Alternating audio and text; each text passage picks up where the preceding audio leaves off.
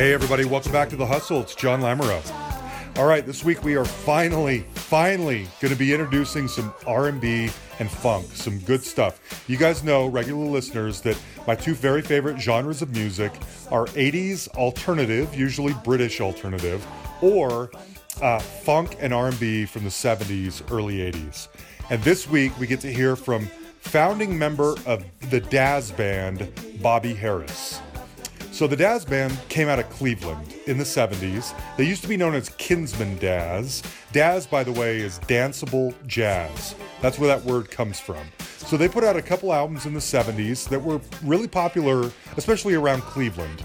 Uh, the first album was meant to have been produced by Marvin Gaye, and he couldn't do it at the last minute. And so Philip Bailey of Earth, Wind, and Fire steps in and does it instead. So we talk about that. Like, what's Marvin like? What's Philip like? Eventually, they moved to L.A. There's a there's a stint with Motown in here, by the way. We talk about that too. Uh, they had a number of hits on the R&B and dance charts. They only really crossed over to the pop charts once, and it's with this jam right here, "Let It Whip," which reached number five in 1982. I love this song. I love everything these guys do. Well, they're still out there doing it. They're still touring. In fact, Bobby is in his early 70s, and they still perform shows all the time. He's not the front man, but he's so, he's sort of the musical director, if you will, of the Dazz Band still to this day. So I wanted to hear about Motown stories, R&B stories, Marvin Gaye stories, all that kind of stuff. I hope you guys enjoy this. I love everything they do, and I hope you guys will go out and find some good funk and R&B from the Dazz Band if you do too. He called me from his home in Southern California. Well, for starters, I I think it's really interesting that here we are Tuesday, and you had a show in Vegas, I believe, just a couple of nights ago. Yeah, right? absolutely. Yes, sir. Tell me who Yeah. you performed with.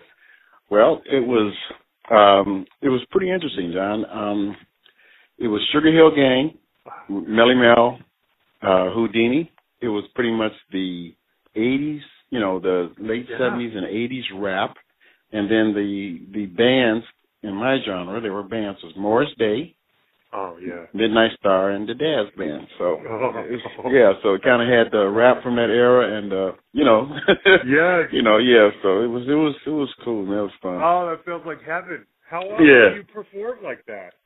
You know what? Not very. Um, I play with R and B bands. Um, a lot of times it's not necessarily a rapper on the show. I might, Sure. I might in let's say, you know, if in 20 shows, it might be one or two that that basically have you know Okay. a rap a rap act on it from that from that era. You know, it's always a right hip hop or pre hip hop. You know. Uh, Yeah. nothing, none of the new cats, you know, none of the new jacks Sure. out there, but it's one. Yeah.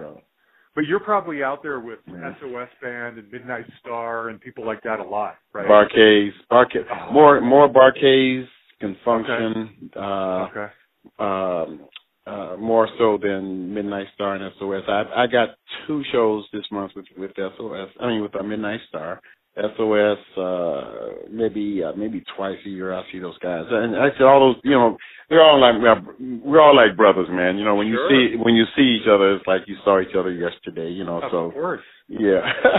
Oh, man. yeah. I've got to make sure I I catch you guys. Do you normally do you travel and perform all over the place, or usually in one location? What do you? What's the schedule like now? Yeah, we have um so we we travel all over the place.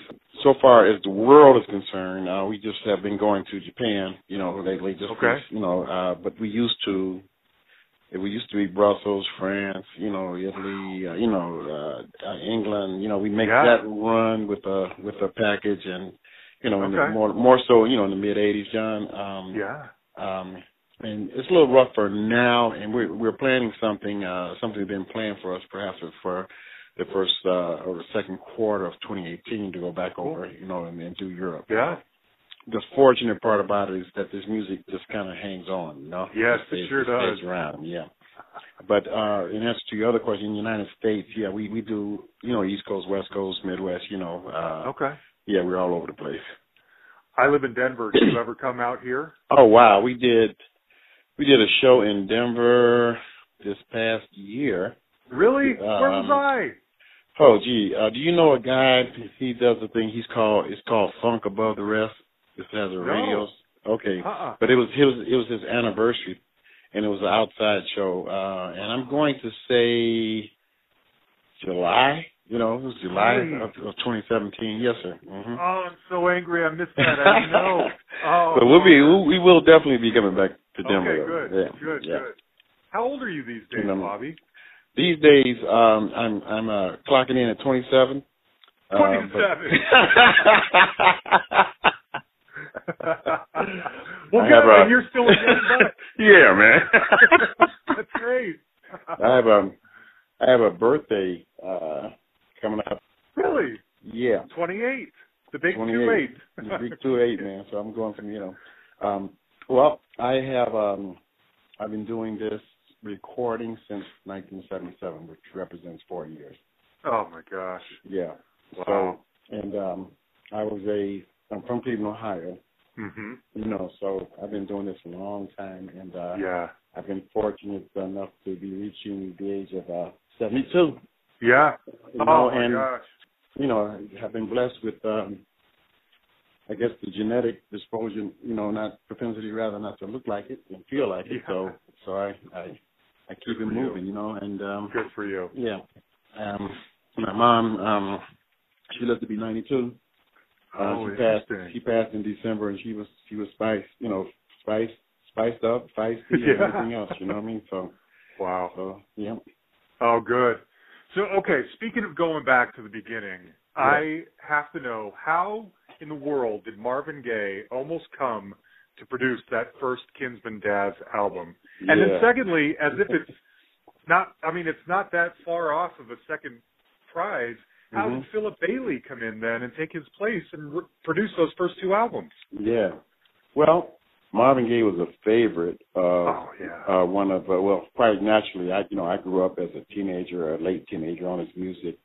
Uh into the seventies, you know, sixties and seventies as a grown man, you know, there were a lot Sure. a lot of things were happening, you know, the Vietnam War, I mean a lot of stuff was happening during the sixties and the early seventies. The music was just flowing from everywhere, you know. Mm. So in nineteen seventy seven, uh, when we were negotiating this deal, uh, Marvin was a friend of one of the guys at 20th Century, Mm. uh, and he called him Gates. You know, that that was like a nickname. You know, Mhm. and uh, which which which any, anyone would win a a great um, trivia contest with that one because you know no no one knows that. You know. No. you know. So he had played, you know, some stuff for Marvin, and Marvin said, "Well, I, I want to produce these guys." So when we came out to uh L.A. for the first time, uh we were in the studio in, in his studio on Sunset Boulevard working with the great, you know, Marvin Gaye. And um Mhm. the interesting part about it is, uh John, I come from working. My my dad my dad played saxophone, and I came from you know like a purist jazz background as a saxophonist, you know. So I had I had an opportunity because Cleveland was was was really a great town if you wanted to play. There were a lot of clubs, there was a lot of jazz going on, and so forth. So and a lot of great players. And the thing that surprised me about Marvin was the fact that you know you you hear him singing, you know, from Tammi Terrell days Mhm. all the way down to that fantastic album What's Going On Mhm. and, and all the other works, but I never knew that he was as accomplished as a musician as he Mhm. was. I mean, Mhm. he could he could play the piano Yeah. and and compose his own own songs. And um and I asked him, I said, I said Marvin, when you uh you know the multiple vocals that you used to have, you know in your in your songs, especially on that What's Going On record. You know how, how did you how do you do that? You know how did you do that? Come, you know, he said that I would sing multiple vocals, and a lot of times get up at night, and I liked the way I sang with myself, so I would leave Mhm. a lot of that stuff in. You know, Interesting. and uh Huh. yeah you know and so you know he would uh there was four we had four horns and um uh four piece uh well five piece rhythm section uh you know including percussion player and uh the uh musicianship was on a very high level i'm not trying to brag but it was one of Sure, the things there were there were you know there were readers readers in the horn you know we were readers of music and and and uh so we could do anything you know anything pretty much you know, the Earth, Wind, and Fire horn section could do, we could do. You know what I mean? Um, and and uh, so Marvin he would he would tell a drummer to start a beat, then he give um, he give a bass player a part, and he give you know and just get a groove going, and then we had this big ghetto blaster. That's what we called them back in the day, Mm-hmm. Mm-hmm. sitting in the middle of the room, and he would turn it on, and he would hum just he would hum a melody in there, and and we would start doing horn parts and so forth and so on. And um I was in heaven, man. I was like, man, I Yeah. work with Marvin, and and it's coming off so um, you know, excuse me, serendipity. Yeah. You know what I mean? You know, Yeah. um, that that's what we, which I love anyway. But just the just the um, the just he was just letting it just create the creative juices just flow and land where they were going to land instead of contributing, being part Right. of of what a musical composition was about. You know, he had been fasting, you know, and he and he became ill. He got sick, so. That's why. That's where that stopped at. when he got when he got Oh, sick, that's where that stopped. And the answer is part two of your question, how we got to Earth, Wind, and Fire, was um, Harvey Cooper, at, at that time was president of the 20th century. A very perceptive guy. So he said, uh, Bobby, I need to talk with you. And I remember my management was going in the office as well. He said, no, I need to talk to him. I don't want to talk to you guys. I need to talk to him. And he went in and closed the door, and he jumped up on it, you know, sat up on his desk, and he said, okay, here's the deal. You got, you know, 10 rooms at the Holiday Inn, Mm-hmm. two rented cars. The meter's going. It's your money, but the meter's going, and you don't have a producer. Mm. So what I want to do, I want to send you guys back, perhaps keep you out here. We'll find a producer and get it together, and and, and then we'll you know bring everybody back out. And I said, Harvey, I said we can't do that. Yeah. You know, I said because you know I'm from Cleveland, Ohio, and we were first band because OJ's were from Canton, Ohio, so we was the first band to get a major recording contract out of there. You know, so I said, man, we got to go back with a record. You know. Yeah, yeah, yeah. you know, We're out said- here for a reason. Yeah, yeah. So Yeah. so anyway, uh, I I had heard that uh, Phillinganes, Greg Phillinganes. Greg Phillinganes. Uh, that was one of the names. Uh, George Duke. You know, I love George Duke. Uh, yeah. Um, and then um, I looked, and also uh, at that particular time, Philip Bailey was producing Stephanie Mills' record. He was okay because I Mm-hmm. I wasn't familiar with too many other production jobs that he's Yeah, done. yeah, right, Yeah. Okay. right. He was doing Stephanie Mills. Got it. you know, and and I was Earth, Wind and Fire freak, you know, you know, I love I love the band, love love Charles Stepney and, and and Maurice, you know, what they were doing with that, Yeah. so forth and so on. So I said, well, what about Philip? You know, he said, hmm, hmm, maybe I make that call. You know, maybe I'm, yeah, that might be a good fit. That might be a good fit. So so he called Philip, and Philip got excited about it, and he brought Ralph with him, and um, uh, they had a, they had a production company called Holy Sound, and um, and they commenced to uh, we stayed obviously and commenced Yeah. to you know producing their you know producing their record. You know. Yeah. And you had you had a couple hits. I might Yeah, forget about loving you. Yes,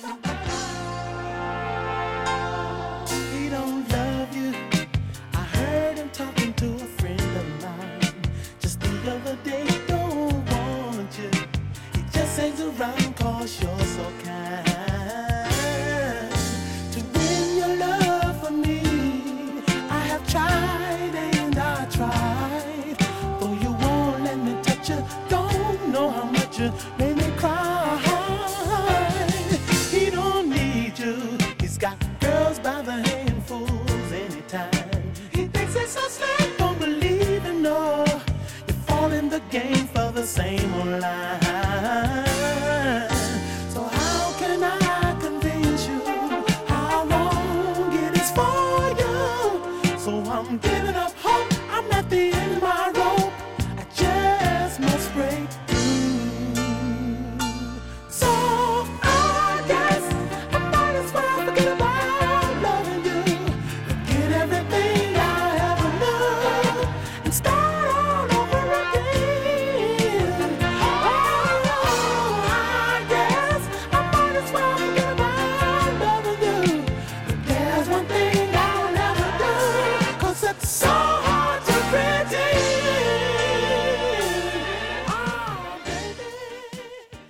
Baby. Catching Yeah, up on Catching love. Up on Love. Yeah. Mhm. Yeah. Mhm.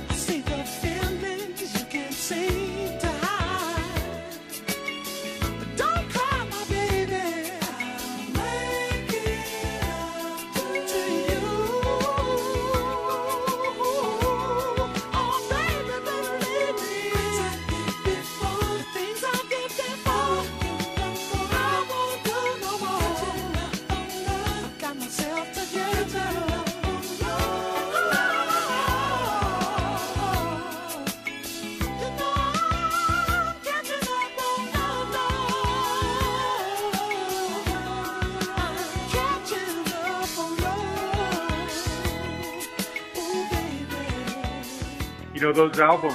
Um, I've been listening to them a lot lately to get ready to talk to you, and Yeah. um, they were definitely of that '70s R&B sound more than the funk oh yeah. stuff that you guys got into later. But it Yeah. does sound to me like a. It reminds me of Earth, Wind, and Fire. It reminds me of the songs that Philip does specifically within Earth, Wind, and Fire. Absolutely. You know what I mean? Yeah. And it was funny because John uh, T. The Might as well forget about loving you uh, was written by T. Kane and Bacon. They were two country artists.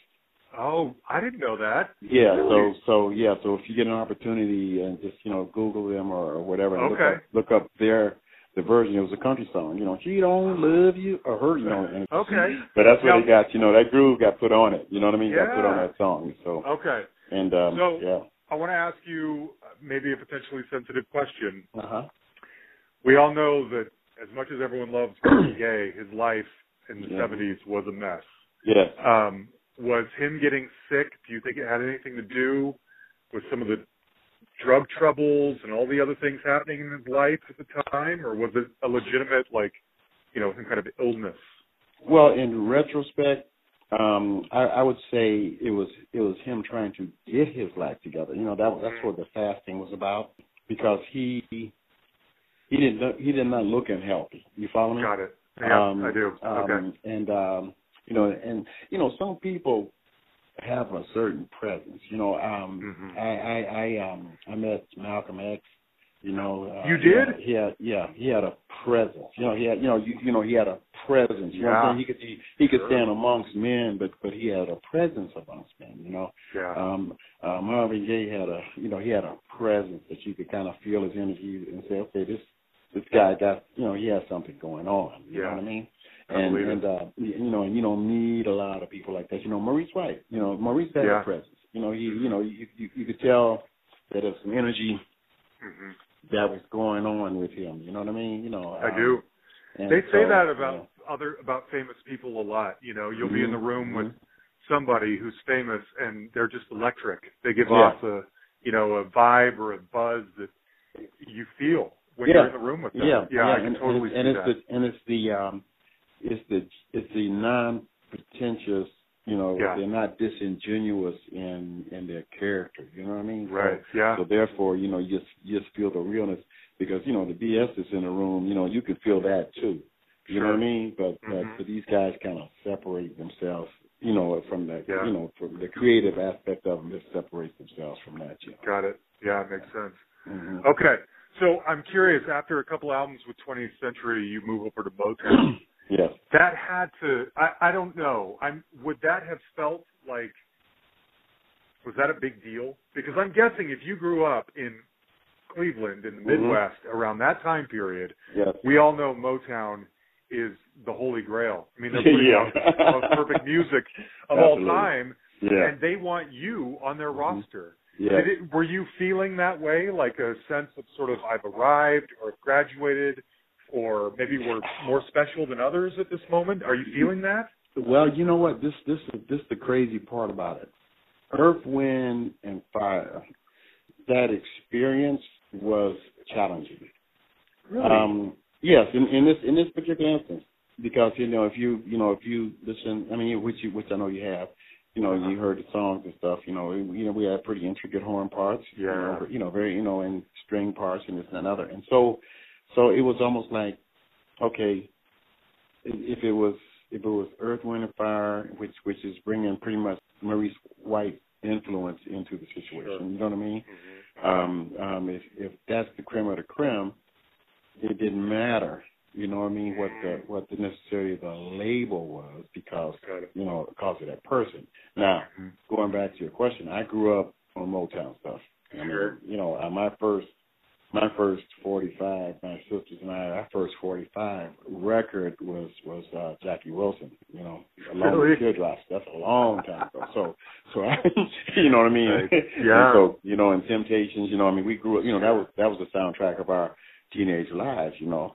So Yeah. so in answering your question, yeah, it was. We felt we felt like um uh wow because like we're on Motown Records and that's one of the most recognized motifs in the world. You know, it was it was it was Playboy Bunny and the Motown and the AT and T were the three most recognizable, you know, motifs in the world. that Makes sense. Yeah. You know what I mean? That, I mean, you know, and Yeah. so you you know how you I was thrilled, but it was almost like a it was like a membrane that you passed through, Mm. a musical musical membrane that you Mm-hmm. passed through that you kind of felt that you earned the right to pass through it. Got it. makes- Okay. If that, if that makes sense to you. Sure. Well, You you, know, and you uh-huh. guys were hot, Yeah. and you put out two perfect albums, and Mhm. Philip Bailey's on it, and Mhm. Marvin Gaye's Mhm. almost on it. I mean, you had Yes. to feel like, yeah, like you earned that in a way. Yeah, yeah. And so Good. and and those guys they they and and I, I mean which became they became really good friends of mine is is uh Skip Miller who was uh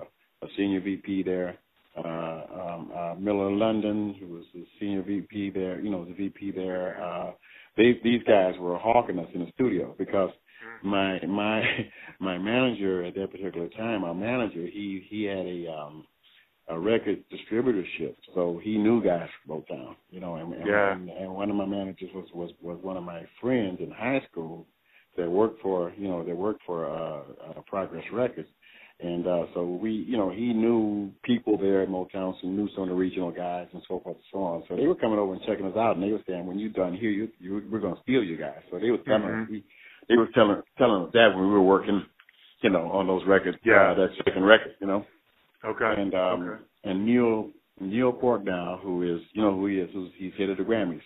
Yes, that's how I know um, that name. Yeah. Yes, sir. And he was he had taken over this Yale job at at 20th Century when he was phasing out the uh the record end of it.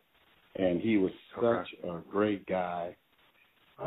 Um, he said that I'm not going to try and hold you guys here. If Motown, you know, if you got a chance to go to Motown, you know, you know, you should go because you know we're going to be Yeah. phasing this out anyway. But he was just so perfect as a as a as a gentleman and a Yeah. and a businessman. You know, he just just wished us luck. You know what I mean? Good. And, uh, and I, you know, I always have a great admiration for him for that. You know, because it was not a struggle or a fight Yeah. to, to get out of that contract. Okay. You know? Okay.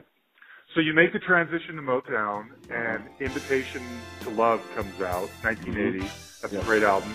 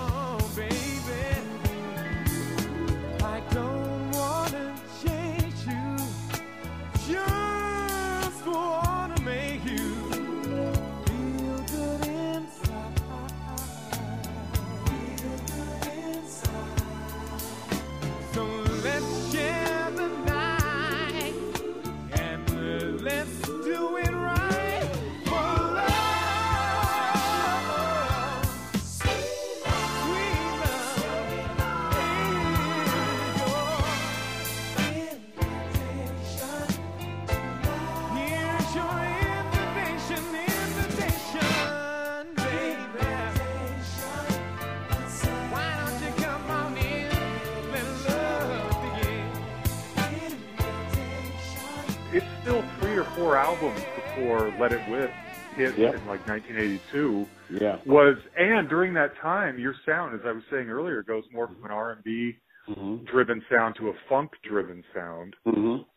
Mhm. Did you was that a natural progression for you guys? Were you getting really into, you know, synthesizers and heavier bass and all that kind of stuff? Or was Motown sort of leading you in that direction? Like we need we need you to be a little more commercial and this is what's happening and so we need you to adjust. Yeah, um, it, I would say it was um, it was a natural progression. Only in this instance, you know, when when uh, we sounded like a mini, you know, a mini Earth, Wind and Fire. Sure. Without the hits, you know, Yeah. what I'm saying? And and that was because of the production, you know. And Uh-huh. um, so when we got to Motown, um, Lee Young Senior was the guy that was head of the A&R department in R&B. Okay. and Lee Lee Young Senior, um, uh, his brother is the great Lester Young. Oh, sure. Yeah, okay. you know what I mean? So Yeah. he was a drummer himself, you know, and and so he knew music, you know, and uh so he had this guy named Reggie Andrews that was working Yeah. for Motown, and so he called me up and said, hey, you know, I'm sending this guy to you uh that can help you guys. uh you know, you're gonna like him, blah blah blah, Yeah. et cetera, et cetera. So I'm, you know, I'm listening, you know, and uh um I never was ego tripping over whether you know I either wrote something or produced something or so forth Okay. because I was still I was still learning. Yeah. You know, uh, I had all this music in my head, but I was still trying to be Marvin Gaye or trying to be Maurice White or or you know just one of those producers songwriters. You know. yeah. so anyway, um, he sent Reggie Andrews to us. Okay. And and I when I picked Reggie up at the airport in Cleveland, by the time we got to the other side of town, I mean I felt like I had known this guy like like my whole life. Really? And uh yeah, he he Great. was almost like the perfect perfect pitch, um perfect pick and he, Yeah. that was that was a Freudian slip. I said perfect pitch because he has perfect pitch. Uh, you know, he brought meaning to because he was he was on early Earth Wind and Fire records too, and he also had a band called Karma that he had some of the great you know musicians like Ernie Watts and Child, Oh, you know, nice. Barhannon Yeah. and different you know Oscar Brashear and different guys in, in, in his own particular band, and he also was a teacher at a school called Locke High School out there, and Mm. Patrice Rushen was the student. Yep. Yep. Uh, Jill Albright was a student. Uh, uh, Danny LeMelle with, uh, with uh, Rick James, sax player. I mean, Uh-huh. he just had a plethora of people that that that came through him. Okay. got into the business. So, um, and he also did uh, production on on Switch. You know, the band Switch. Sure. hmm Stuff like that. So anyway, Yeah. you know, we brought he brought a guy, you know, to kind of stabilize us. And Okay. so so the synthesizers entered into the mix and the funk because that's where we were kind of hitting before we went to 20th century anyway. So we just kind of Uh-huh. started revisiting that and start skewing us down to a heavier, more heavier, punchier, Okay. driven sound. Yeah. Okay. Now, you know, I hope this isn't too indelicate. By this point, Mhm. you're in your mid 30s. hmm Uh, you you've been in the game for nine years, I think, at this point. Yeah. You know, you're not a young kid anymore. So Right. how how is this? Uh, how is your life changing? I mean, there has to be a moment where you guys are a very well respected hmm um, R&B group, but who isn't having a ton of hits, but probably can play good shows and Right. you know get some airplay on the R&B channels and stuff like that. And suddenly you've broken through with this gigantic hit, and things have to change after that. You mentioned that you didn't you didn't have a problem or there wasn't any jealousy with Reggie since he wrote that song. hmm But how did your life change in that moment? Well, you went from well, well, you if you're, you're asking me as an individual or the band? or- Yeah, yeah, well, both. Yeah. I mean, like, you know, Okay. did Mhm. you suddenly probably had more money? You definitely Yeah, had that, more. that's true. Yeah. You know what I mean? You had more uh, recognition. Mhm. I, I'm guessing with power and money often comes some, you know, some jealousy and some problems in Oh, bands all the time. Yeah. You know what I mean? Yeah. So, yeah. what what what kinds of things were you facing and dealing with? Well, it's interesting, um, uh, John. It, it's uh, we went from having two records on 20th Century, two on Old Time, Mo, Motown, which made four albums, and then on the Yeah. fifth album, you know, having a smash, but yet still looking like you were overnight success because of the other records being pretty silent. The advantage um, in Cleveland was I had played since I was 19 years old every freaking bar from on, on the west side, you know what I mean, uh, to the Yeah. east side, and I had some great bands. I mean, Yeah. you know, during that time I had I, I really had some really great bands and I had a great time. So people knew me, you know what I mean. I grew, Mhm, went to mhm. school there. I, I seriously grew up there. The the the uh the Wileys and and uh Kenny Pettus and those guys, they they were a basement band. They they weren't a club band. Got it. So so people didn't know them until we started doing this. As Okay. a, as a, uh, so it, yeah, it, things change um, pretty quickly because you know I had to let a couple of guys go, and then it was really funny because the song was going up the chart. You know, we hadn't hit the number one spot yet, but but but everyone, one of the guys, his name is Jesus, Jesus Garber. He's a regional promotional guy from Motown, and another another great guy. And uh, he just called me up and said, "Bobby," I said, "What's what's called?" He said, "Woo!" He said, "Man, that thing is taking off like that, you know." And uh, Don Cornelius Yeah. my manager and said, "I want these guys on my show." And it was like, and it was like, oh, well, cool. But it was like Tuesday or Wednesday, John. But he said, he said Wednesday. Well, Saturday. I said, Saturday. You know what I mean? you know what I mean? You know, Yeah. it's like Saturday. You know, and so Yeah. it was, um it was. uh We we did that choreography in the back of Really? of the building that day. We came up with that No way. steps and whatnot. You know, because Yeah. um I even looked at myself and the expression on my face sometimes just doing them. I was like, uh, I am not comfortable with this at all. You know? What's that step again? I just learned it five minutes Yeah, you know what I mean. You know, Yeah. and um, you know, and so and we and so you're pretty much just thrust into Yeah. to the you know you you were somewhere in the middle of the line and they called Yeah. your name and said, okay, you know you're you're not going up to first class, but you're getting ready to go to business class right now. You know, Right. So, Right. um, yeah. Okay. hmm Wow. You know, you mentioned this, and uh, this was something I wanted to ask you about. I've been Mhm. watching these clips of you guys from American Bandstand and Soul Train and stuff like Yeah. that back in the day. And uh, you're right. You guys are still doing the choreography, and you're Mhm. wearing the suits, and that Yes. seems to me that's definitely from like an earlier era. You know, that's the Mhm. Temptations and the O'Jays and those type guys.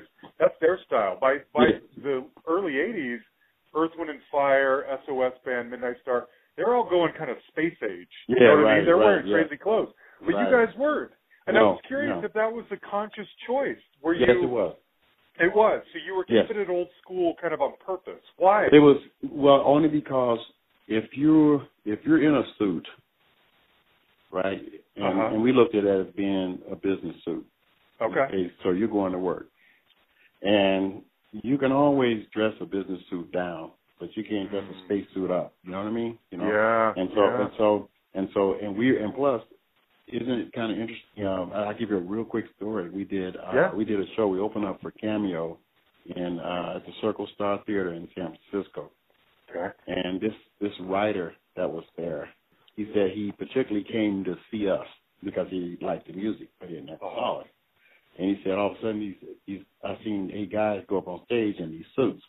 Uh, and he said in these business suits. That's what because we were black, you know, I had the black suits, the red ties, and red shoes. And boom, boom, boom, you know. And he said, "Oh, he said this is not going to be anything. I don't. I'm not even digging how these cats are, are looking." You know, you know, but he said, hey, but he said, man, by the end of the show, I was like everybody else, standing on my feet, sweating, and realized I just got my butt kicked by eight guys in a business you know, and and and it helped us image wise because we worked the um grad nights at Disney. oh, oh, really? Uh, Okay. Oh yeah, you know, I mean, image image is everything. You know, Sure. um, uh, you don't, you know, a little different back then from today, but you know, a lot of a lot of places that are family oriented places, they don't like to just put any kind of act. You know, they'll put a Kuna gang or a Dazz band or you know, or, you know, it has a lot to do with your image. Sure. You Yeah. know, so so um yeah, it was so it was conscious. You know, it was a conscious. Okay. So interesting. Wow. Yeah. Now I should establish. I mean, you're basically the. I, I hope I'm saying this right. I mean, Right. uh, Dazz Band is basically your band. I mean, you're sort of the musical director, the guy that started it, but you're not the lead singer. No. Not all, not all the time, right? no. So what, No. what is your primary responsibility in the band over the years? Uh, that's a good question. It became multiple. Um, Did it? Okay. the youngest guy to me probably was eight years younger, Oh. all the way down to ten years younger. So so Mhm. I'm I'm uh I'm I'm 29, 30 starting this thing. You know, uh you know, I was 30 shoot, 35, 30, 31, 31 years old. And these guys are like 20. Yeah.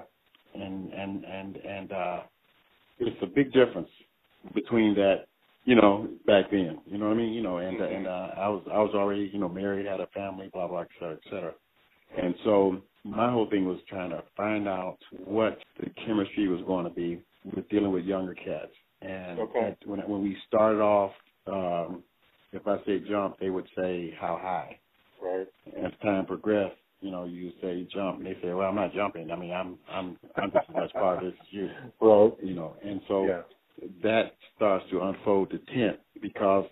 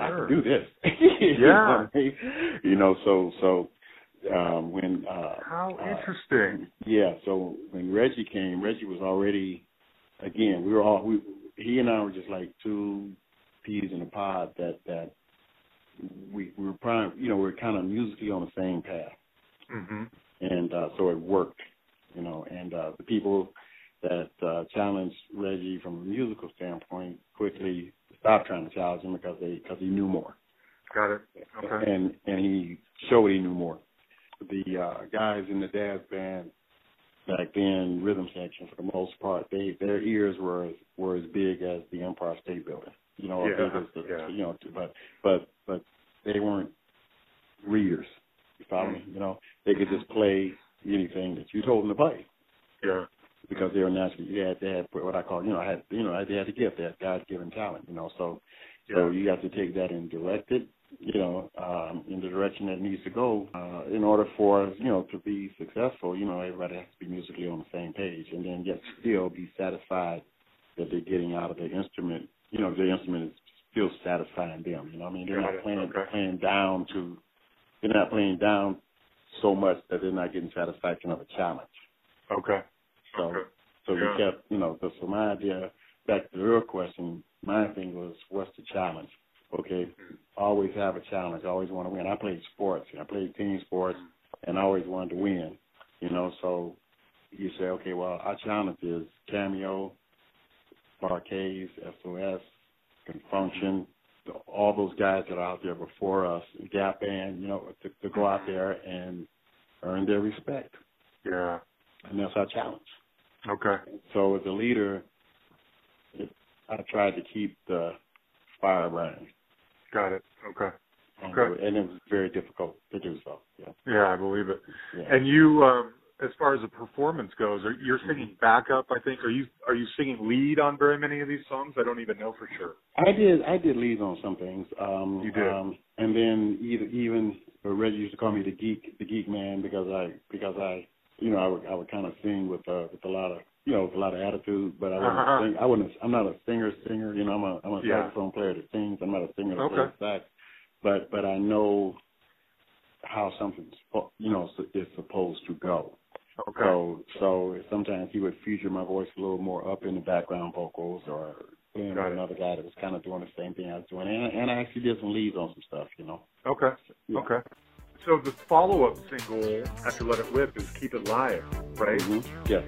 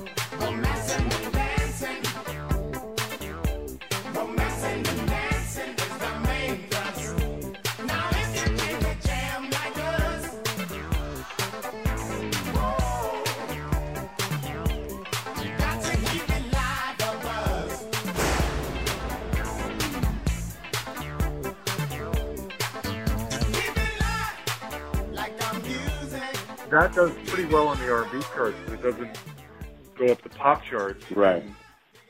I was curious, and that goes for you know, I think even Joystick. Mhm. I love that Joystick album. Yeah, Joystick went pop.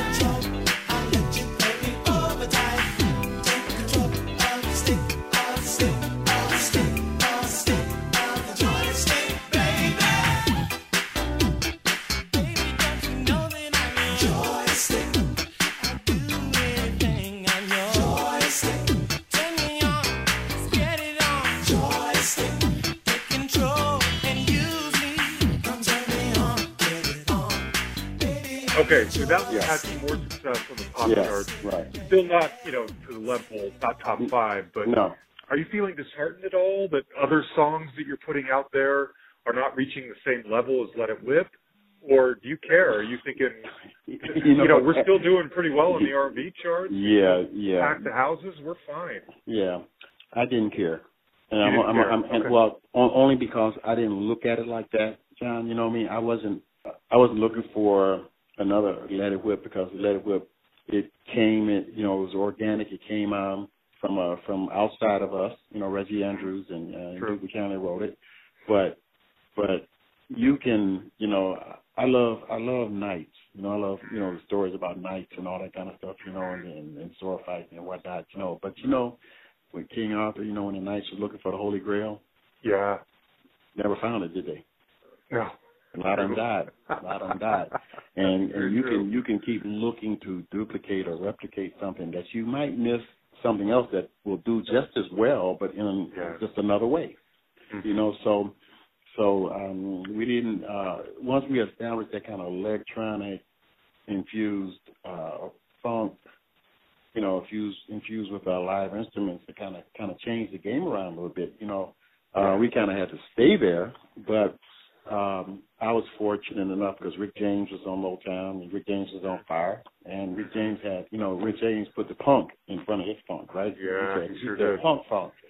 So the minute he said punk funk, he he he crossed over because he said punk. Yeah. You, you follow me?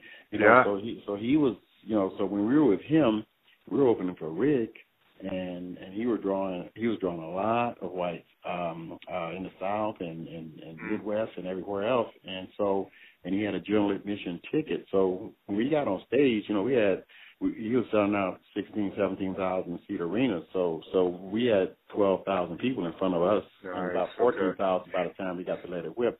That helped that song cross over.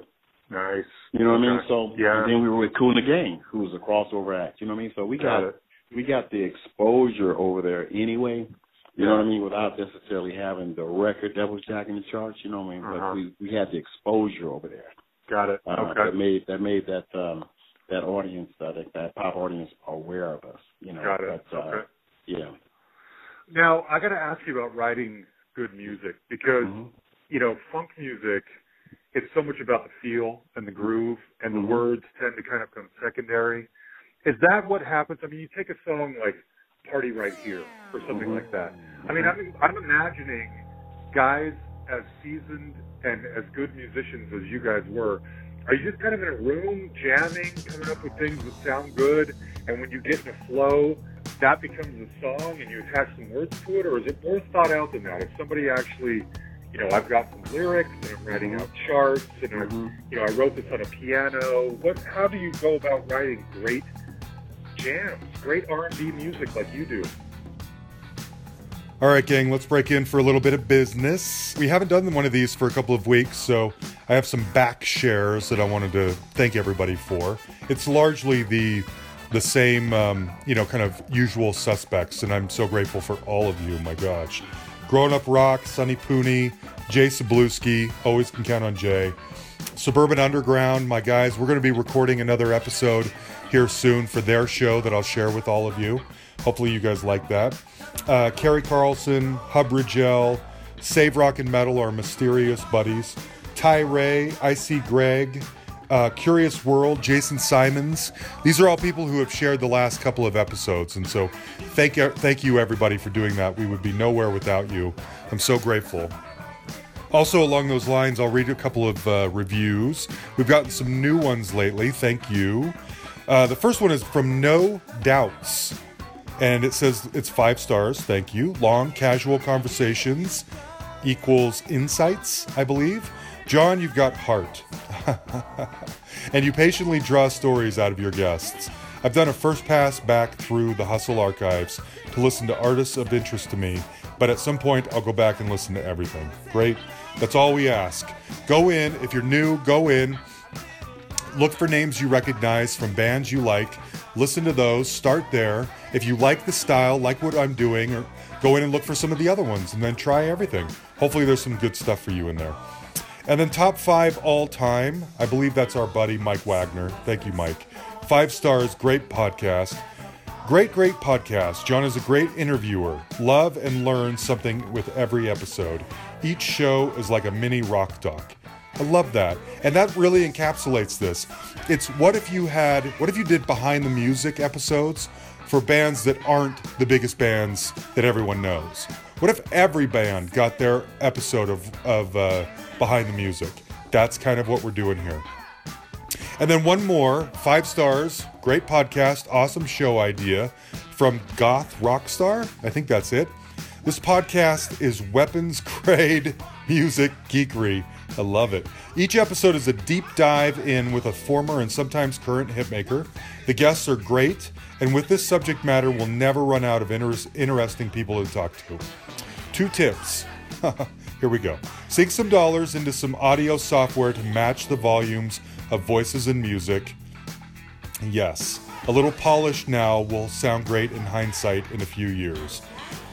Yeah, I, I know. We're, we're starting to do more and more on Skype with uh, microphones and everything. So there's going to be better sounding, better quality being integrated in. But I will tell you guys, I use this very simple app most of the time called TapeACall that I paid 10 bucks for. And it is so easy for me and the guest because sometimes they are in their car rather than everyone having to like carve out time and get on a computer and make make sure Skype works, I can just call someone directly, turn on the app, and we're done. It's just a recorded phone call. The sound quality isn't the greatest, but that's that's the easiest thing to do. So that's why you hear them like this. Uh, number two, turn down the fanboy a notch and a half. Great show. The fanboy, yeah. Okay, that's actually the thing that I hear from most people that they like is that I'm like a fanboy. I only reach out to bands I love. Uh, we'll see. We'll see. If I'm too if I'm too uh, sappy or lovey-dovey, you guys tell me and I'll try and rein it in. But I really can't help it. Imagine yourself if you got to talk to one of your favorite rock stars ever, like Bobby Harris. If you got to tell Bobby Harris how much you love him and the Dazz Band, would you just do that casually? Would you not do it to be cool? Or would you just lay it on because it's been inside you for 30 years waiting to get out? That's what this is. So, this is my one moment to tell these people that I love them. I'm not going to pass that up. Sorry if that makes me a fanboy.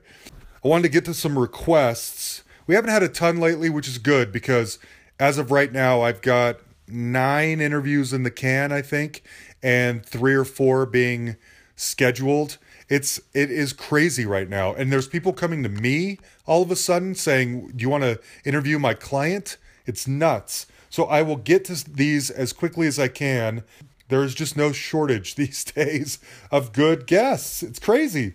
So Roland Moog or Mog. It's spelled like the Moog, the in- instrument, but is, isn't it universally? I can't remember. I feel like it's universally known that we all say Moog, but you pronounce it Mog, or maybe I have that wrong. Anyway, uh, Roland was really pushing for Alan Rankine of the Associates, which is great because I've had the Associates on my mind as well. And I know that Alan's the last man standing. He's the only one left still alive. And I have meant to get in touch with them, and I have not done it yet.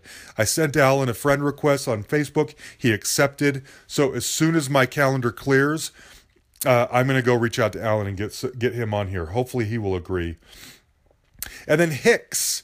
I don't know who that is. I've been corresponding a lot lately with a guy on Twitter named Hicks, and he's Australian, and so he's pushing for a lot of Australian artists, understandably. Hicks, I don't know your real name. Anyway, Hicks was asking about Sean Kelly of the Australian band Models. Uh, I got turned down. I've tried him. Uh, I got a no. Thank you, Susan McDonald, by the way, my my Australian connection who helps me with a lot of these people. Um, but one another member of that band may come on at some point. So that one, uh, you may hear more from models at some point. And then Hicks had a great idea, Mark Opitz. Now, Mark was a producer for the for INXS and ACDC and a bunch of other bands, but during INXS's heyday. And I'm always trying to get someone from INXS on here, and I've never been successful. And so maybe Mark will do it. I did send him an, an, email through the contact button on his website. I have not heard back. As I mentioned in that Q and A episode that everyone seemed to really like, uh, that is par for the course. At least two thirds of the people I reach out to, I never hear back from, if not more. So hopefully Mark will come on and we can talk about his career and INXS and ACDC and all the other great bands. Beta Xavier Zed. Now, I talk to Beta all the time. That's obviously not his name. He um, likes to stay sort of incognito. I don't remember what your real name is, Beta, even though we're like best Facebook buddies at this point. Anyway, he recommended, and I thought this was great, Brian Nash, who played guitar for Frankie Goes to Hollywood. I have been wanting to get somebody from Frankie on here for a while. I think I reached out to Holly Johnson once and didn't hear back. Well, Brian Nash, the guitarist, wrote a book uh, a couple of years ago and so I started reading that book, and I've reached out to Brian a couple of times. I have not heard back, but I'm hoping that he will come on and we can talk about the book and learn more about Frankie Goes to Hollywood. That's an excellent one as well. So those are the current requests. Lastly, I just want to say one more time there are t shirts out there. Um, I, it got fixed. I think now that the holidays are over, they're easier to find. So if you go to Amazon, you just type in Hustle Podcast Merch T-shirts will come up, and I had heard from some people that there weren't a lot of sizes available. There's a bunch of sizes available now, by the way. And I was talking to my buddy Ryan, who's sort of manning the shirt part of all of this. And there are now like hoodie options. So we may put some hoodies up there too at some point. They'll be they'll cost more, obviously, but uh, that might be an option. The long sleeve shirts are an option. Uh, I still get pictures and texts and emails from people who are getting their shirts. By the way, uh, if you're an international listener, I found this out recently. Um, we they do not ship internationally, I don't believe. But I heard from one of you, Mark, uh, and I made this offer. I had to do this for Yan actually, assuming we all trust each other here. Uh, if you want, I will order it for you, and I will mail it to you and you can pay me back. Um, I'm happy to do that. So if you are international and you want a shirt and you can't get it shipped to you through Amazon, tell me and I will buy it for you, ship it to you, and you can pay me back. So long as we're all going to be honest and love each other here, which I think we will. I trust you. I hope you trust me. So, anyway, if you want to do that, let me know. Uh, let's get back to Bobby Harris. Well, you know what? You you you just answered your your own question. You, I? Okay. Yes, because you said all three or four ways that it can happen. you know what I mean? You know, um, um, uh, sometimes John, you just just have an idea, um, and and you you write you write a song. You say, oh wow, I got this melody in my head. Okay, and I have these lyrics in my head, but I don't necessarily have the music, you know. So you might sit with the piano player in our group, you know, or guitar player or whatever, and you work out the chord changes, you know, blah blah, et cetera, et cetera. Mm-hmm. Then sometimes you are jamming and you hit something, you know, and say, oh, okay, I'm digging this groove here. Let's put some lyrics on this groove, you know. And then sometimes, you know, you have a personal experience, and you write you write about you know love you know write a love song based on a personal Sure. experience or or even a ditty based on on a personal experience and and sometimes you uh you write something that's really that you think is really hip you know what I mean John that, that, that, that lyrically you say oh man this is really laced up the story is great you know the track sounds great but people won't feel it you know or, or Ah. only or only a certain age group will feel it. You know that part. It's like it's like um a great ride. Like okay, like Prince. Okay, Prince. Prince was was was on fire just pinning. You know, he he, he pinned toilet paper. You know what I mean? Yeah, and it would yeah. and it would just it would just work. You know, Yeah. and and you get in the flow of that, and then once you when you're in the flow of that, you know it's a you know it's like okay, well you know I'm gonna have John over my house, but I know John likes you know shrimp, and I know he likes steak and so forth and so on, and blah blah blah.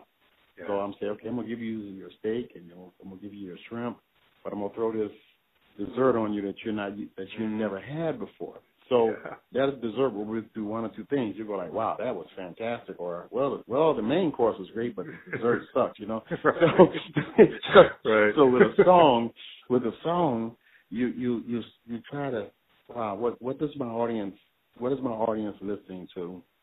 Um, what have I seen work when I'm in front of my my audience, you know, and then you you go through that process. Then you over conceptualize and miss it. You, feel me? You know, Yeah. And, I, and a lot of times I've done a song and I- and I've changed it uh, and I've gone right back to what I had originally. And the original one, the, my original idea was the one that worked.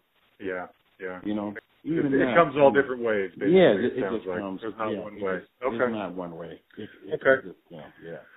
So um, one of the things we try to touch on on here is Mhm. sort of the business side of things because Mhm. I think you know people don't really understand that well sometimes how the music business works.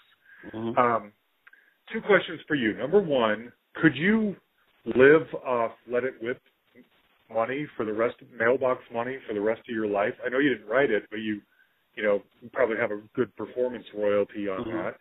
Could you? And then secondly, well, answer that one, and I have a follow up question for you. Actually, hmm Uh, it's the it's it's basically the whole body of work um, Okay. that that that enables you to to work. You can when you have a band the size of my band that that we had eight to nine guys. yeah, All those guys don't write. You find Yeah. everybody can't write. The minute the minute the more people start writing, the less the hits came up. You know what I mean? yep, So so you, your primary income is from touring. yeah. That's what You know, um, okay, Um, so so it's just like now we're we're fortunate. I mean, you know, the Midnight Stars or SOS is all we're touring and we're playing those songs that we played back in the eighties.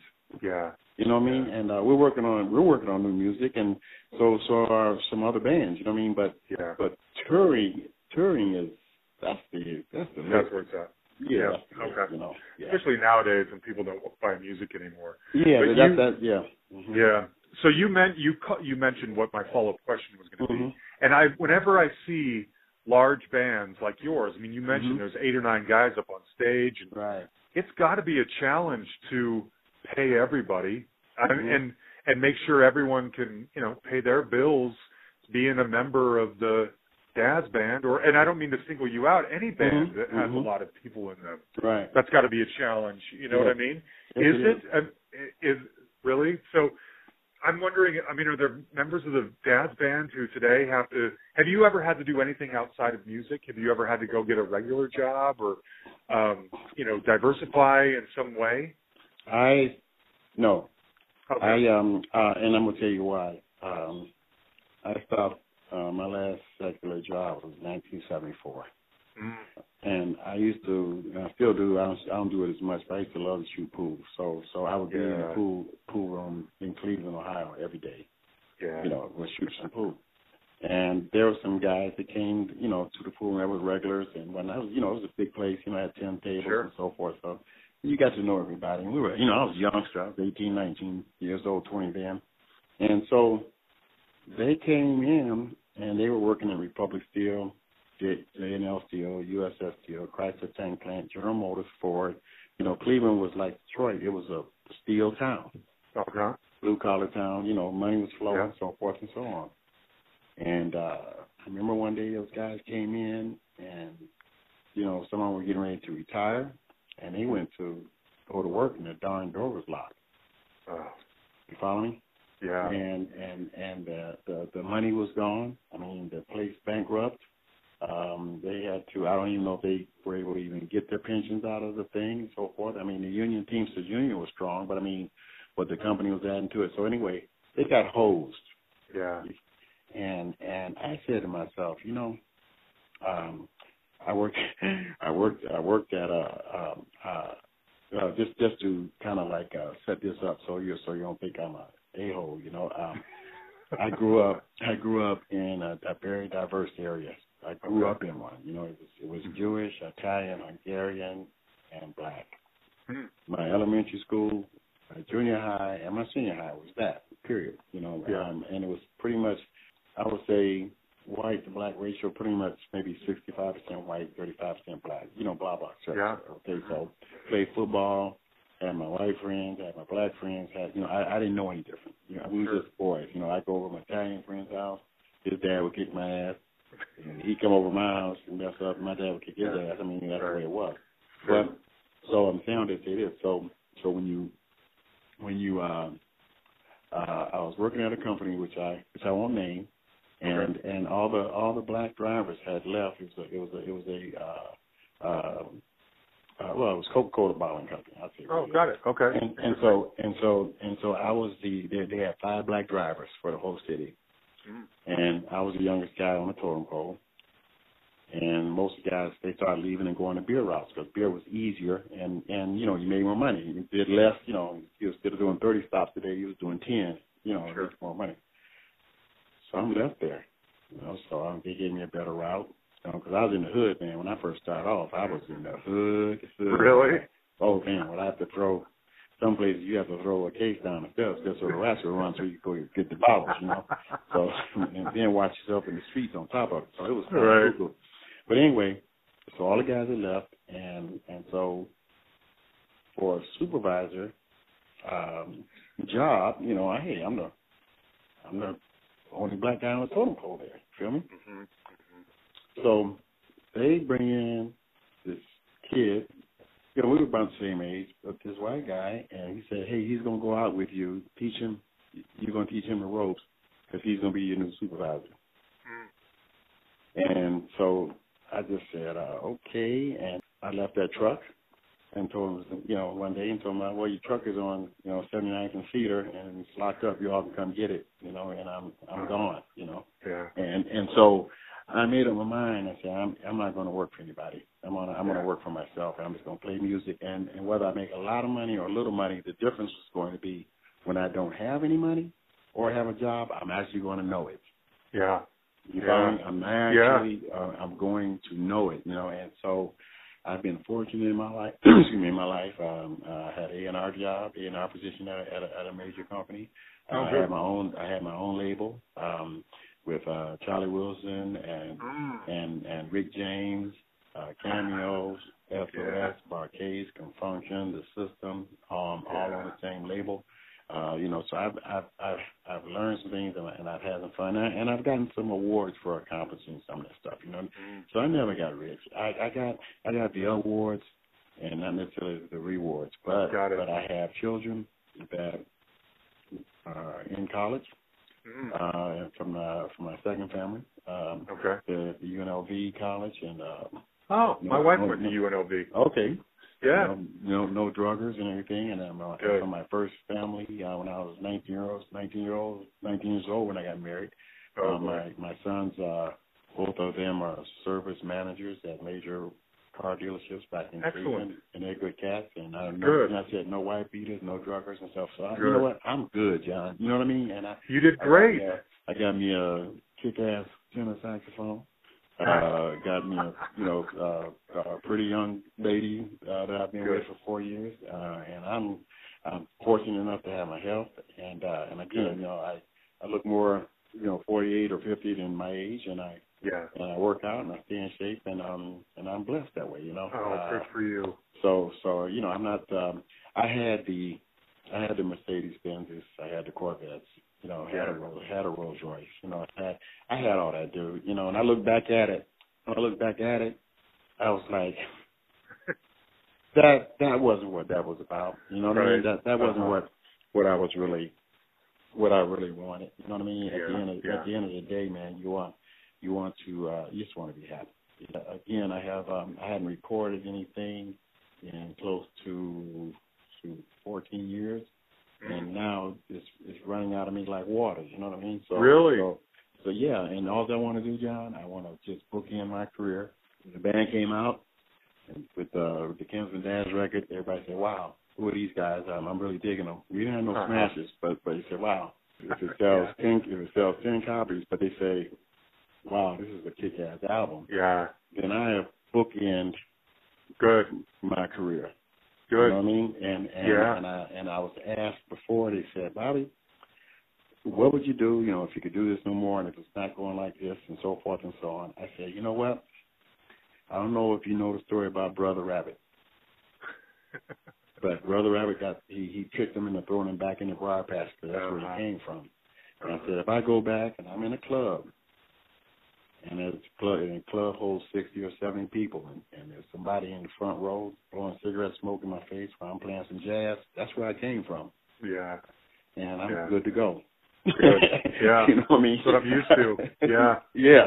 Got it. Okay. That's what I'm used to, man. You, you're not doing. Yeah. You're not doing anything. I got. I have. A, I through all through all my life, I have a story to tell.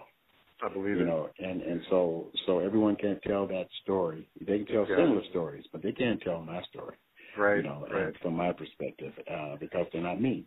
Yeah. You know, and and uh, I got I had a lot of guys who were my brothers that that I loved them uh, in a certain kind of- kind of way, like brothers, and didn't Sure. get the lo- didn't get the love back. You know what I mean? Um, Yeah. But I, as I got smarter, and I realized it through the years, John, it's like my job as a leader is to present a quality unit. hmm hmm Your loyalty to me is my ability to pay you. Yeah. Your your job to me is to learn and play my stuff the way it needs to be played. Got Uh, it. you being my friend or my brother again is is, is not important. Yeah. You know, Got if it. it happens in school, Yeah. but it's not important. And, and I got Yeah. you know, Skip is still here uh, from back in the day, Yep. and he's been, you know, through a lot and around the corner. But we're back, and we've been, you know, been out on the road together for over ten something years now. Uh, Donnie Sykes is, uh, uh, he's a youngster. He's 39 years old, and um, sounds like Bruno Mars, but he he uh, was with Universal uh, over in Japan with the Universal um, uh, tracking thing, doing the uh, Michael Jackson thing. Uh, he's done Tyler Perry plays. Uh, he sang background on on, on TV uh, behind Beyonce and stuff. And, and he's one of these. He's a he's a team player. You know, um, uh, on time, professional, loves, and it's fun. You know, I, I you know I have fun, and these and these young cats out of Detroit that I use in the rhythm section, they're they're in their thirties, and they, again, again, John, I'm back to where where I was when I say jump, and they ask me, boss, how high? Yeah. You, you, you know, Yeah. you know what I mean? If you're going You to know? be the boss, you can't have Well, so egos. Like yeah. everyone on the same Ex- page. Yeah, and I won't Yeah. I won't ask them to do anything that I won't do myself. Right. Right. I mean, that's the part about it. You know, you- back in the day with the Dazz band, man, I mean, we had a rehearsal place that was great and so forth, and so on. But I mean, I found myself sweeping up, you know, beer bottles, garbage, and all that kind of stuff. You know, um, uh, because I I couldn't stand to be in a nasty space. Yeah. You know what I mean? So, Yeah. so you can do things by example. You know, I mean, I never, I couldn't tell you what cocaine, what kind of effect cocaine would have on me because I never did it. Good You know, you. um, I smoked a joint one time back in Columbus, Ohio. I still remember it, and I, I remember how paranoid it made me, and I wanted to fight some guy that was sitting in the front. you know what I mean? You know, Yeah. and I and I was about twenty, about twenty two years old, and I said, nope, I won't do that anymore. You know, and um, yeah. and I, and I, and you you try to set example if being a leader, and and you, then you find that you you can only do so much and it doesn't work, and people Sure. are going to succumb to Yeah. different uh, traps and entrapments out here, and that's what happened, you know, in the band. Yeah. I mean, so so as sad as all that is, you know, and then we've lost some members, um, you know, throughout the years, and uh, uh, you know, uh, and that's the sad part, you know what I mean? Yeah. It's, it, um, uh, but uh, you know, you're a what do you- survivor. you do? still doing Yeah. it. If you can still deliver the shows, Yeah. it sounds like you can. Then Yeah. you Yep. should be set for a while, and Yeah. especially if your health is good. You know? Yeah. Yes. Yeah. Yep. Great. Okay. Well, I want to I want to close it out with asking a couple of questions that I ask everyone. First of all, I one Mhm. separate thing. Your all your most of your early albums they're not on iTunes or Spotify or anything like that. I mean, they're Mhm. kind of if you're not a vinyl collector, it's difficult to get your hands on all those early Dazz Band albums. Right. Is there what's the deal? Is there any chance any of that stuff becomes well, actually, readily available? yeah, yeah. Am- Amazon has everything. Yeah, that's sure. true. That's true. You know, they yeah, you can get it all on. uh yeah, We can we we've gotten I, I've gotten I've ordered vinyl, um, and also you know it's funny, John. You know, uh some places they have new vinyl. You know what I mean? Yeah, new yeah. They have vinyl, and then you'll they'll have uh your your. Uh, I found some of my old records in some of these places that were Yeah. were, in, were in pristine condition. Uh, but you can get it. You can you know Amazon for sure, and then some of some Okay. of these, there's so many bootleg kind of joints, Yeah. man. That that that Right. that the internet, you know, internet comes with a with a double edged sword, man. It's it's um, you you know you see you see so much revenue that you never even can can can count or see and even know how to Right. get to, you know, at the same time. Yeah. You know? Yeah, yeah. Okay. Um, okay, so I want to know what maybe your your biggest regret might be. If there's something, if there's a decision you made along the way that altered, you know, anything negatively that you wish you hadn't made, I want to know if there's one of those. And but then secondly, I want to know what your tastiest memory is. The thing at 72 years old Mhm. this Saturday when you think Mhm. back and you're just like, I cannot believe this happened to me. And maybe it's something like meeting Malcolm X, Mhm. or maybe it's Mhm. you know performing as well as you probably did in Vegas just the other day. Yeah, What is yeah. that tasty memory? I want to know that. Uh, well, um, regrets. Um, I have a business regret. Oh, okay. Um, when I went from Motown to Geffen, uh, Skip had left the band, didn't have a lead singer. I had a great budget to do a record. And because of economics uh, and the guys need money, I had to hurry. You know, I hurried and triggered that deal. Wow. when I should have waited and got me a sticker, and I should have gone. You know, well, should have is negative, but but I but at that particular time, Terry Lewis and Jimmy Jam were hot. I'd have, I'd have gone to Minneapolis.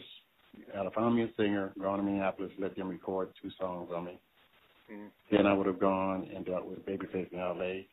and let them record two songs on me, and then I'd have done the rest of the record because I I think out of those two, I, I probably would have been guaranteed two hit records Yeah. and I had the kind of deal structured where at, at Geffen, had it been done a particular kind of way, um, if I sold 400,000 records, for the next record I got $400,000.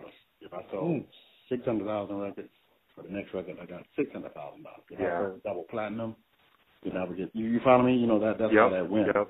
Yep. And and so that was a business I think that I that I did not see then. You know, I did Yeah. I just didn't. I did not see then. And of course, you know, all all the you know, the guys that have, you know, passed away, you know, Yeah. they, they died too young. That I regret, you know, from a Yeah. from a from a person personal standpoint because they're they're they were my little brothers, you know. They, that's Yeah. how I look at them. Uh contrary to how they might have looked at me, I I I looked at them that way. You know, in, in the Okay. musical aspect. Understood. That's what Yeah. I, that's what I say. Uh, other than that, I had a good ride. I look, you know, Yeah. I, I learn, you know, whenever you can learn something, man, Sure. when you can come out of something and you learn something, it's like, okay, um, I've gone in the gym and, and now I got some, I got some muscles showing that weren't showing before because I keep going to the gym. Well, you have some, I got, I have some knowledge after all this that I can give to somebody else. Um, and then I, when I get into these seminars and talk, I can talk about it, you know, intelligently and give, and give Yeah. the, you know, give somebody else something. So, Okay. yeah. Good. Okay. And, And then uh, what's your tasty memory? Hey, yeah, yeah. You know, I well, you know what I loved? I loved back in the day, like eighty two, eighty three, eighty four. Um, I loved those Budweiser Fest. Um, they were at the stadium, uh huh. and um, you had a stadium full of people, and uh, uh, the cream, the cream of the cream, you know, acts, and we were part of that. You know, um, uh, that was that was some great that was some great times. You know, when you when you we were we were, we were rolling. You know, you, you look out the window and you're in a three hundred thousand dollar coach. You know, and, and and and your crew is in another coach, and you're you're going down the road, and you're working seven months out the year, man, and you're saying, wow, this is this is this is great, and you're thinking that it'll never stop. Yeah. And it does. But those experiences, I wouldn't I wouldn't swap for the world. Good. You know, I, I don't have I can't really kind of say regrettable or whatever because you know all I wanted, like I said, was I didn't want to be I didn't necessarily didn't think I would be married at 19 years old, yeah. but but I just wanted to play my horn, yeah. come out come out sounding close to John Coltrane as I could, mm-hmm. and and and, and, and, yeah. Cannonball Adderley, you know, he's a favorite yeah. of mine, and Charlie Parker, and all those guys, and, and, and play jazz and travel to go to go to Europe during the during the winter and be in New York during the summer. You know, that's all yeah. I want. That's all I want. Well, it sounds like you got pretty much everything in those glory days, getting yeah. rub shoulders, and even today, I mean, there's still a demand for the Dazz band to mm-hmm. come put on shows. And, yeah. I mean, you've got it. You know, you had a great life. Yeah, well, and I met some wonderful people, John. You know, what I mean, I met. I mean, I've met a plethora. I mean, you know, Stevie I believe Wonder, it. Smokey Robinson. You know, uh, uh, you know, just on and on, on Earth, Wind, Yeah. Fire Camp. The, you know, a Con Funk Shun. I, I made. I've got some brothers that that we can sit and talk about stuff Good. that, that came out before I did. You know what I mean? So I've made Yeah. a lot. Have a lot of uh, uh, relationships in this business that uh, you know that I'm happy. You know that I'm happy to have and sit down Yeah. and break bread with those guys. And um, you know, um, it's it's it's it's it's cool, man. It's Good. cool. Good. I'm glad. Yeah. You deserve it. There you have it, Bobby Harris. So you guys will have to tell me. I, as you know, love this kind of music, and I am hoping to bring on more guests. In fact, bless his heart, Bobby connected me with a lot of other bands that came up in conversation in this interview, and I'm hoping to one day get more of those people on. As I mentioned, for whatever reason, R&B artists are some of the hardest people to track down. I don't know that they're just, you know, managing their social media or their websites very often or whatever. But anyway, I'm hoping to bring on some of the people that we talked about in here. But if that's not your thing, I mean, we primarily talk about rock in here. If that's not your thing, tell me. But I love it. So thank you, Bobby, for talking to me. And guys, go out and get you a Dazz Band Greatest Hits. It is so worth it. We're closing it out here with one of their hits called Shake It Up. I love this song. A uh, little teaser for next week. We are having another listener request. It is one of the, he's the front man to one of the great unsung bands from the 90s. Um, should have been, wasn't, but still a highly respected, excellent band. I hope you guys will come back for that.